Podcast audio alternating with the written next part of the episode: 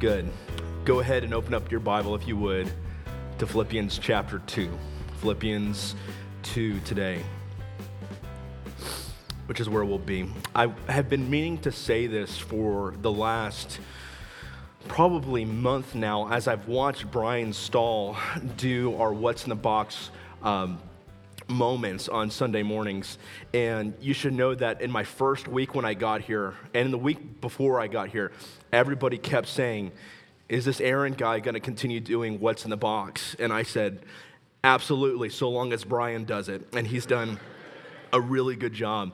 And the two thoughts that have gone through my mind um, was, first, I had, it took me about like three or four weeks ago to realize he was making it up on the spot. I thought this guy was just had these great ideas every single time, you know, deodorant or uh, a tractor or something came out of that box. He's making it up on the spot. So I was incredibly impressed when I discovered that. The second thing that surprised me, um, the second thing that surprised me was that every time I hear him say, what's your favorite part of the service? No one has yet to say the sermon. And my hope is today we're doing communion, as you can see, and so the sermon is going to be shorter, uh, maybe next week because of that. Someone will say the sermon was their favorite part. But um, we're in Philippians two twelve. Let me read for us the passage, and then we'll pray.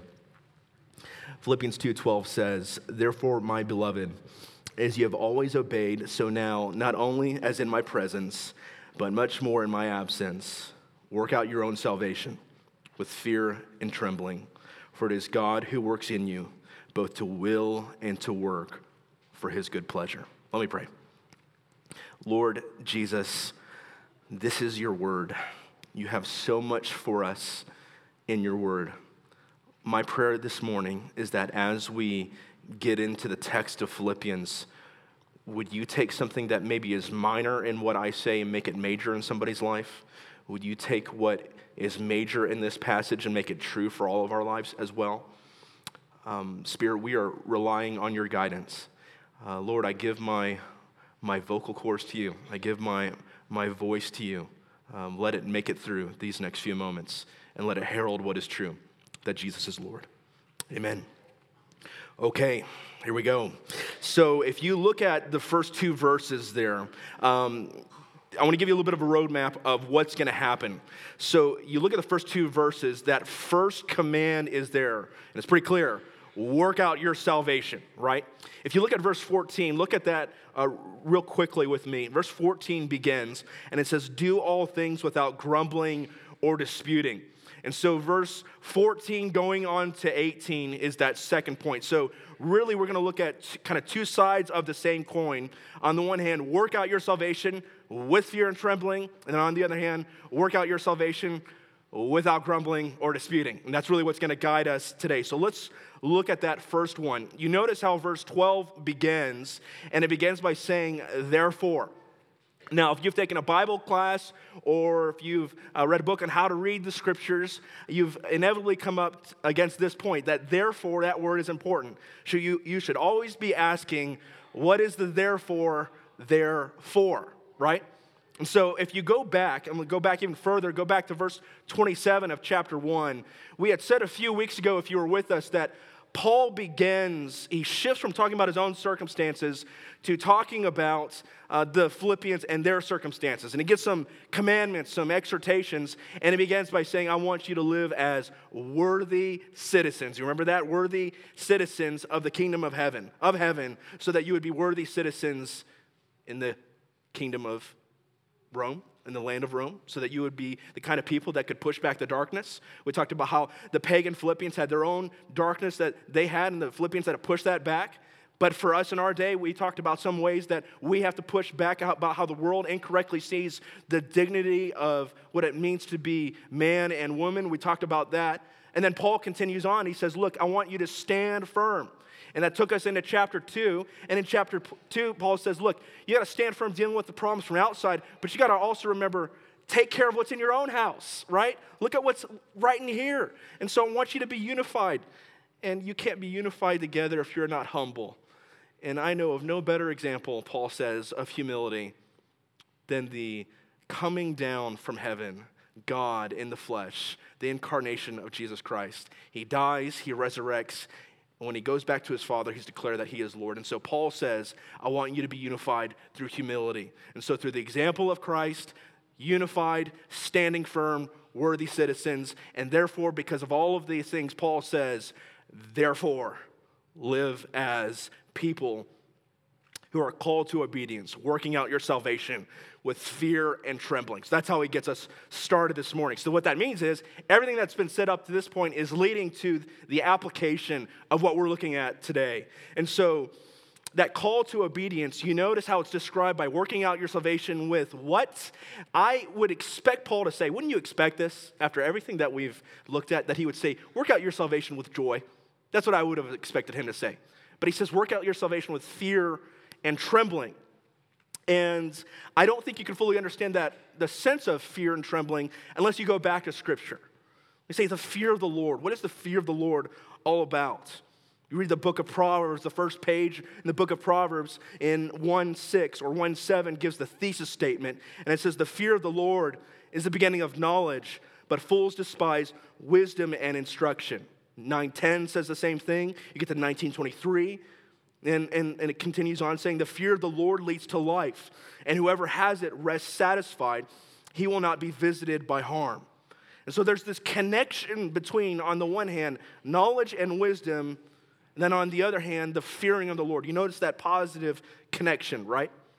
I mentioned this last week that I'm the kind of guy that likes to think about deep things, but also pictures are really helpful to fully grasp uh, deep concepts in Scripture.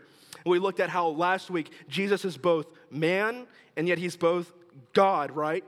And a great picture of that is you look at the Mount of Transfiguration where, where this man from Galilee goes up and you see the curtain pulled back and he's fully divine as well. Let me give you another picture this week when we consider what it means to fear the Lord. If you go to the, you don't have to go there, you can if you want. If you go to the story of Isaiah in Isaiah six, you know where I'm going if you've read this passage before and it's really hit you. In Isaiah six, the prophet of God has a vision. And in that vision, it says this, that the Lord was sitting upon a throne. Isaiah sees God, high and lifted up, and the train of his robe filled the temple.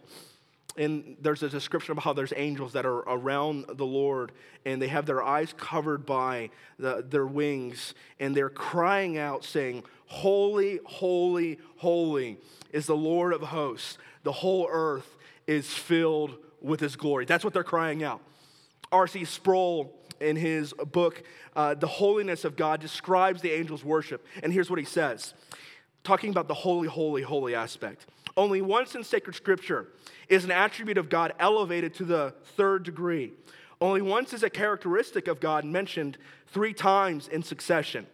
The Bible says that God is holy, holy, holy. Not that he is holy, or even that he is holy, holy, but holy, holy, holy.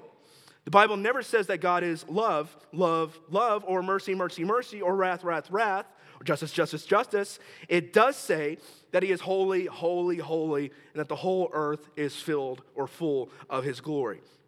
And so knowing that, what do you think Isaiah says upon seeing the Lord, hearing the angels say, holy, holy, holy? Do you think he goes, oh, hey, God, how are you? You know, he doesn't do that, right? He he trembles, and this is what the, the prophet of God, the, the supposedly the most holy one, pure one in Israel, this is what Isaiah says. He says, woe is me, for I am lost. Other translations say ruined, for I am a man of unclean lips, for my eyes have seen the King, the Lord of hosts. So you keep reading the story, what you find out is that one of the angels actually takes um, a coal, a hot coal, and, and puts it onto Isaiah's lips and sears his lips.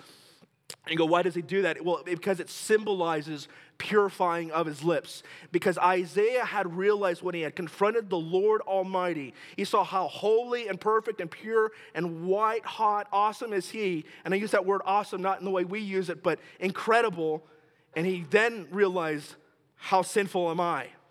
And so the angel takes that coal, puts it on his mouth, purifies his lips, and so that the man of God who's supposed to speak on behalf of God is now equipped and is able to do so.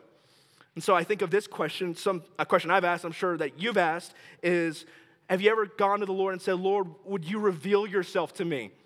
Well, when you think of this passage, you go, well, if he does reveal himself to you, you're going to see how much of a sinner you actually are, right? You're going to see how inadequate you are. Careful, he's holy. To fear the Lord is to shudder, to tremble. You are utterly defenseless before him. I'll give you maybe one sentence, put it like this, and I'll say it slow, because I think some people had said, say it slowly so I can write it down. Here you go. To fear God is to be in utter awe of his majesty. To fear God is to be in utter awe of his majesty in the face of your fallenness. In the face of your fallenness. You see him, and it reveals a whole lot about you, right? Let me ask you a question. Is it possible that for some of us, the reason why we haven't gotten over our chronic sin, that we should have moved past, we should, we should know better by now, we just haven't moved past it, is because we haven't really learned what it means to fear the Lord?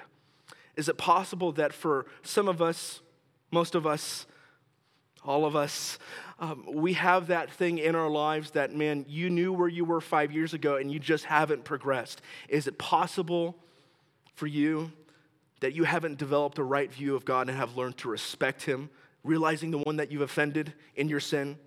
This is why I think it's so important for us to do the work of theology, that work of kind of hammering our, our beliefs, you know, to the wall and saying, this is what I believe, because one day I got to rightly know God, because one day I'm going to stand before him. And have you thought about this? Remember the first time someone said this to me? We're all going to have to give an account for how we lived our lives before the Lord. We're going to have to give an account before him. We should rightly know who he is. And it's at this point, I think of some people I've come across who go, oh, I'm not really into theology. I just want to focus on my relationship with Jesus. And I go, fine. Okay, I get it. You'll never hear me undermine the importance of having your relationship with Christ. You'll never hear me undermine the importance of having a relationship with Jesus. But for some Christians, I do wonder that the way you talk about Jesus, or the way they talk about Jesus so carelessly, with no understanding of what Scripture actually says about him, like, could you even pick him out in a crowd if you had to, right? Like, we talk so much about having a relationship with Jesus, but part of develop, developing a relationship with others, whether it's friends or your spouse or with your Lord, is that you grow in getting to know him in his word. You must know him. And so when you put it all together, when he brings you to tremble before him, you are called to rightly work out your salvation with a healthy dose of fear and trembling. And when you do it, you rightly see who you are in light of who your maker is. And then when you have that moment, you realize who he really is, that he's holy and you don't deserve him. Then consider this thought. He loves you. He is gracious towards you. He doesn't let go of you. What a God, right? And here's what he does graciously through you. Verse thirteen says, for it is God who works in you, both to will and to work for his good pleasure. It is God who works in you when you obey. So yes, I am actually saying that when you obey, God is affecting the obedience in you. Every time. Are you called to obey? Yes. But does he do the work in you? Oh yes, as well. Let me show you, I think, what I mean by this concept of God working in you and you working out your salvation. Really in just a question. You ready for the question? It's this. How do you castrate cattle to the glory of God? Put the picture up on the screen if you would. Thank you. So, Brother Leroy, wherever you are, I figured out how to work it into the sermon. Here it is. So um, a few weeks ago, actually at the beginning of my time here, I started saying to the, the farmers, I said, would you take me out to where you work? Because it'll be very helpful for me to see what you do and to get to know you. There was a pastor I know, uh, Justine's home church pastor um, at the time, Dick Nickel. I called him up. He'd been a minister for about thirty, forty years here in South Dakota. And I said, Dick, tell me, what do I do? do as a pastor now in this context? He says, you can't expect for the farmers for them to come to you. You got to go to them and sit on the combine and get to know them and talk and talk with them uh, about what's going on in their lives. And so uh, that's exactly what I had in mind. And so uh, I called I, I called up a few guys and said, would it be possible? And then finally, uh, Matt Magnus, Jared Fast said, yes, I had in mind sitting on a combine. Uh, they had something else uh, completely in mind. And so uh, mom and dad, if, if that makes you uncomfortable that we're talking about, about this topic, uh, I just refer you to Philippians three two. Uh, we're talking uh, about in a little week male circumcision. So it's just going to get uh, worse. But we went out there and They're, they're on four-wheelers, and I'm in uh, Jared's truck, and they gather all the cattle together, and they put them in a pen, and and to kind of shorten up the story, uh, they take the bulls out, they take the moms out, and so it's just the, the calves left, and then there's a machine. I forget what it's called, but basically it it, it pins these the, the boys and the girls down so that they can uh, put the growth, uh, give their, their, their shots, their growth ho- hormones, and uh, some some. other stuff to keep the flies off. And then they fixed the boys. And that lasted, I was there for about two hours as they did that. They continued doing that, and then they went to another location to continue that work. And I thought, one, you know, that is a lot of work. Just, it's good to see what, what people in our church do. We have hard workers.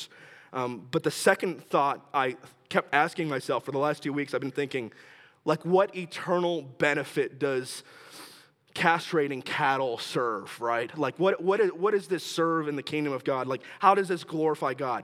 And here's what I came up with. Uh, here's what I came up with. In your obedience to God, from the really spiritual things, teaching a Sunday school class or, you know, praying or something like that, to the mundane things, right? Whether you are teaching a Sunday school class, changing a diaper, caring for your sick spouse, or castrating cattle, and you are doing those things to the glory of God, it is evidence that God is working through you. And so as I'm sitting in my office this week and I'm taking a phone call or I'm writing up an email, and I'm doing it not for my own selfish benefit, but I'm doing it because, because I'm being faithful to him. I put down the phone or I finish the email and press send and I go, huh, he's working through me. Little mundane things that nobody else sees. So keep these thoughts in your head. The next time you obey the Lord, and it's not for your own selfish benefit, but it's for the glory of God, one, you obey, and when you obey, you realize, you recognize he's working through you. And then third, not only that, when he works through you, it's bringing your Lord pleasure. Think of all the things you did this last week. It pleases the Lord to do those things through you if it's for the glory of God. The evidence of God's favor that he has not forgotten you is the fact that he can, takes that work that he started in you, continues that work. He will bring it to the end, and he's doing it now through your obedience. I think it's a wonderful thing if you really think about it. One more word to point out in this section. You notice that he says, work out your salvation. Your salvation. Now, in the English, we hear that, and we can go, that's either one person, your salvation, or you hear that and you can go, that's everybody's salvation. Uh, there is actually a word in English that helps uh, that you don't have to use. Uh, the Texan says, it's y'all. And so you say, work out all y'all's salvation. That would be a much easier way to understand it. It is a corporate concept. It's corny, I know, but you understand what I'm saying. And so once again, we're back at the need for church unity here. Uh, there's not a New Testament concept for someone who is a believer in Christ, and yet they're not a part of the church. You're not going to see that in the New Testament. Someone who's a believer in Christ is part of the local body. And if you'll just led to keep going here, I don't want to go after chronic sin. I wonder if for some of us who are attenders but not members, the reason why we haven't gotten past some of our chronic sin is because nobody really knows you. Nobody really knows what you're going through. You show up to church, and then right after church, you're out of here. And no one really knows what you're going through.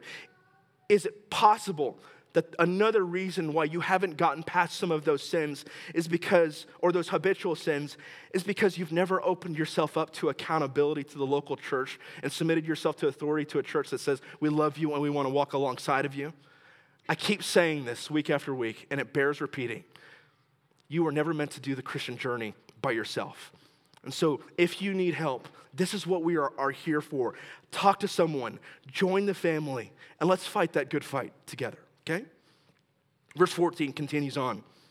It says this, do all things without grumbling or disputing, so that you may be blameless and innocent, children of God, without blemish, in the midst of a crooked and twisted generation, among whom you shine as lights in the world. Verse sixteen, holding fast to the word of life, so that in the day of Christ I may be proud that I did not run or labor in vain. So if I said on the on the on the one hand, work out your salvation with fear and trembling, on the other hand, work out your salvation, that, that part where it says right there, do all things, that's continuing to work out your salvation without grumbling or disputing. No grumbling, no disputing is what Paul says. Um, but here's what I know. You stick around church long enough, there's going to be a lot of reasons to complain, okay? And so there's one commentator, he puts it like this. Maybe you can relate to this. It says, complaining is a temptation of anyone in a local church because people often can't live up to the expectations of others. I will disappoint you at some point if I haven't already. Okay? At some point, the pastors, the small group leaders, the singers, the greeters, or your accountability partner will disappoint you. What will you do? You will be tempted to complain.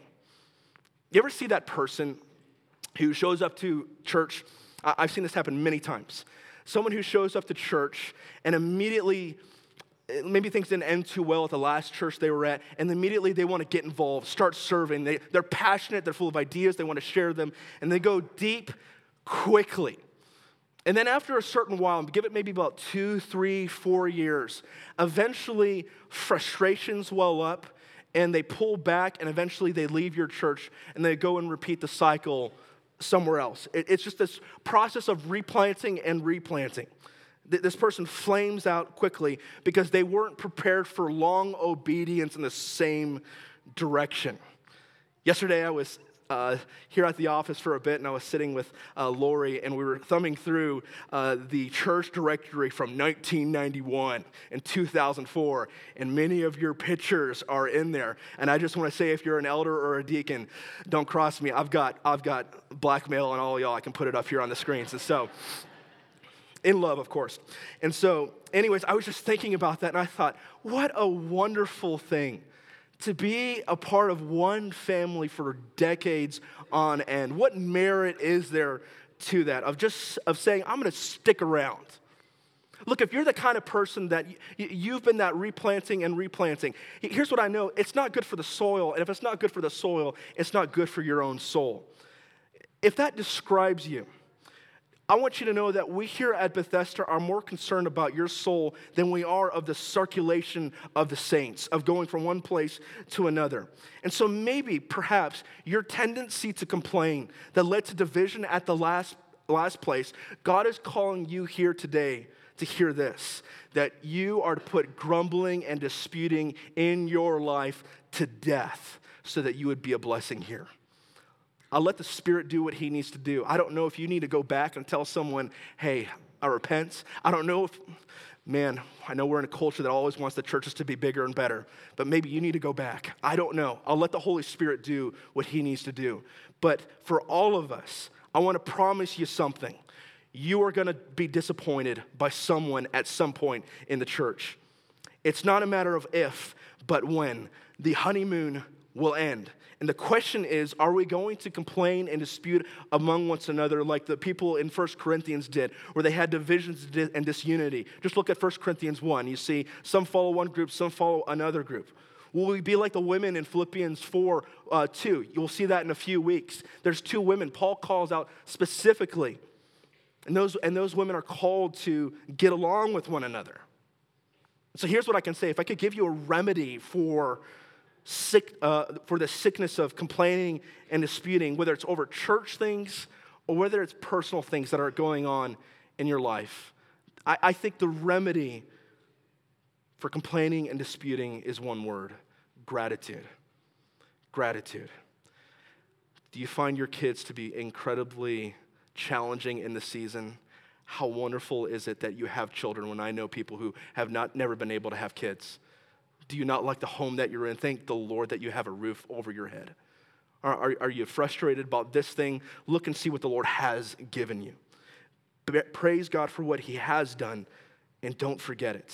It ought to lead to this mentality when you realize what he has done spiritually in your life, where you can say, like, like some of my friends here, when someone says, how are you doing? And you can say, well, I'm doing better than I deserve because you know what the Lord has done in your life. So man, never mind who gives a, a rip that my food didn't show up on time, or that some person didn't recognize me, or whether I didn't get what I wanted. And know that I'm preaching this to myself right now. We've all been delivered by the Lord from, the, from, from hell so that we would live in eternity with Christ. You can't take that away from me. It doesn't get better than that. That's the hope that I have. And so let us be the kind of people that when we see complaining in God's church or we see it in our families, that we stop it with gratitude for what the Lord has done in our life. Look and see the past and what he's done. And the purpose of that, the purpose of this mindset of working out our salvation in these ways, Paul says, he continues on in, in, in verse sixteen. He says that it's that we are going to be the kind of people that are blameless so that we are prepared for the day of the Lord. Isn't it an incredible thought to think that actually refining your speech is getting you ready to meet Jesus? And the reason for that is because out of the overflow of the heart, the mouth speaks. And so if I'm revisiting and revisiting, why am I naturally an angry person? Why do I lash out at this person whom I love? Why do I say those things that I know I shouldn't? When you keep revisiting that, it's going to get down into your heart and go, well, maybe I have some problems in here that are leading to me lashing out or saying these things that I shouldn't. Maybe what's really down here is I don't trust God's word, and so I have anxiousness all the time, and so when I'm confronting with that, confronted with that problem, I just get angry. Your problem isn't your anger, friend. It's a problem with the heart. And it might be because you don't trust the Lord. And so that process where the Lord keeps working that out in your life, he's getting you ready to meet Jesus. Wes, you've told me this, that you love this passage in, in uh, Philippians one, nine through eleven. And I want to repeat it again here. I think we did it a few weeks ago, but it's worth saying again. And it's my prayer that you that your love may abound more and more with knowledge and all discernment, so that you may approve what is excellent and so be pure and blameless for the day of Christ. He's getting you ready, friend. He's getting me ready. And so if that is true, verse seventeen, Paul continues on, and he, and he says a few other things to us. Uh, I just point this out again here. You notice how he had said in one twenty-seven, where we started a few weeks ago, how he shifted to talk about the Philippians. Now he's shifting back to talk about his own situation. Look at this.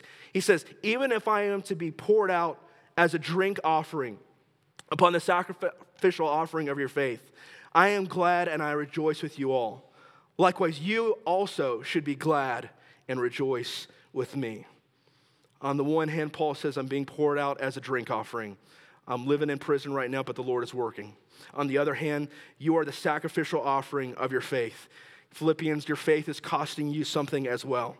And when we put it together, Paul had said earlier, you're engaged in the same conflict that you saw that I had and now here that I still have. They're working on this thing together. It may bring suffering, it may bring challenges, but they're not giving up.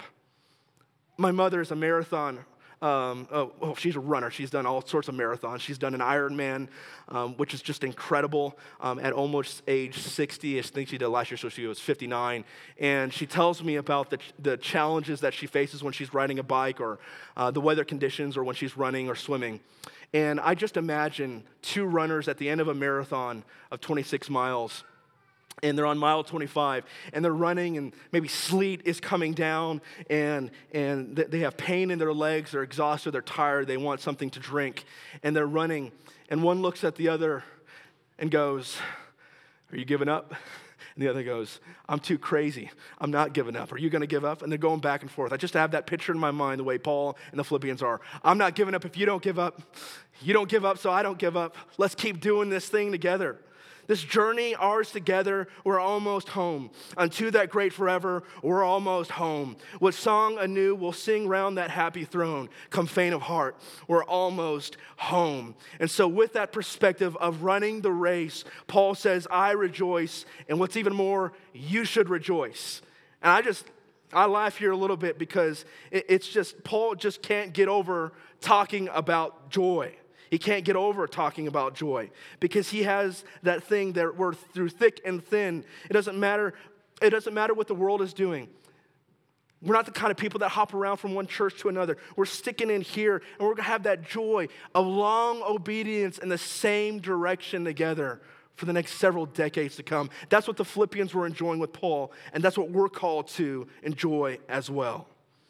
And so Paul just keeps talking about this joy. Last forty-eight verses over two months. We've gone through two pages in my Bible in two months. and we've seen joy. It just keeps popping up over and over. Let me remind you of what he said. Paul rejoices when he thinks about the Philippians one four. He rejoices when he thinks about his ministry that he is in, even though it's bringing suffering where he's in prison. The Praetorian Guard is hearing about Jesus, and those who are trying to spite Paul, people are still hearing about Jesus. So Paul rejoices. Paul rejoices when he calls for church unity in two two. And again, here he's calling for mutual rejoicing between him and the Philippians as they share in ministry that includes suffering together. Real joy is this, according to Gordon Fee. I, I think this just nails it on the head. Joy in suffering, it should finally be noted, is not delight in feeling badly. Rather, it is predicated on the unshakable foundation of the work of Christ, both past and future. Joy has nothing to do with circumstances, but everything to do with one's place in Christ. If I haven't said this before, let me remind you once again, your joy is not based on how you feel about yourself or what others have said about you or what circumstance you may find yourself in. Your joy is founded on the eternal status of being found in Jesus Christ and his humiliating death on a Roman cross. Nothing can change that. You can rejoice regardless of your situation because you have a status of being in Christ Jesus. And you can be able to say, whom do I have in, whom do I have in heaven, and there is nothing on earth I desire besides you. My flesh may fail. My wife might have meningitis and be in the hospital. I may have problems with my children. Because of my faith, my relationship with my friends and my family may be strained. But God is the strength of my heart and my portion forever. And when we die, we can all say these words throughout these momentary afflictions that we will gain so much more. To live is Christ, but to die is gain. And I can say, this life is just a vapor. We're almost home. The sun is setting yonder. We're almost home. Take courage, for this darkness shall break to dawn. Oh, lift your eyes. We're almost home. Let's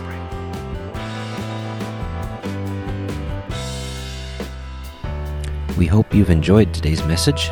If you would like to know more about Bethesda Church, you can check us out on the web by going to our website, which is Bethesda M B dot org. That's Bethesda, M as in Mary, B as in boy, dot org. Or check us out on Facebook by searching for Bethesda Church of Huron. Have a blessed day.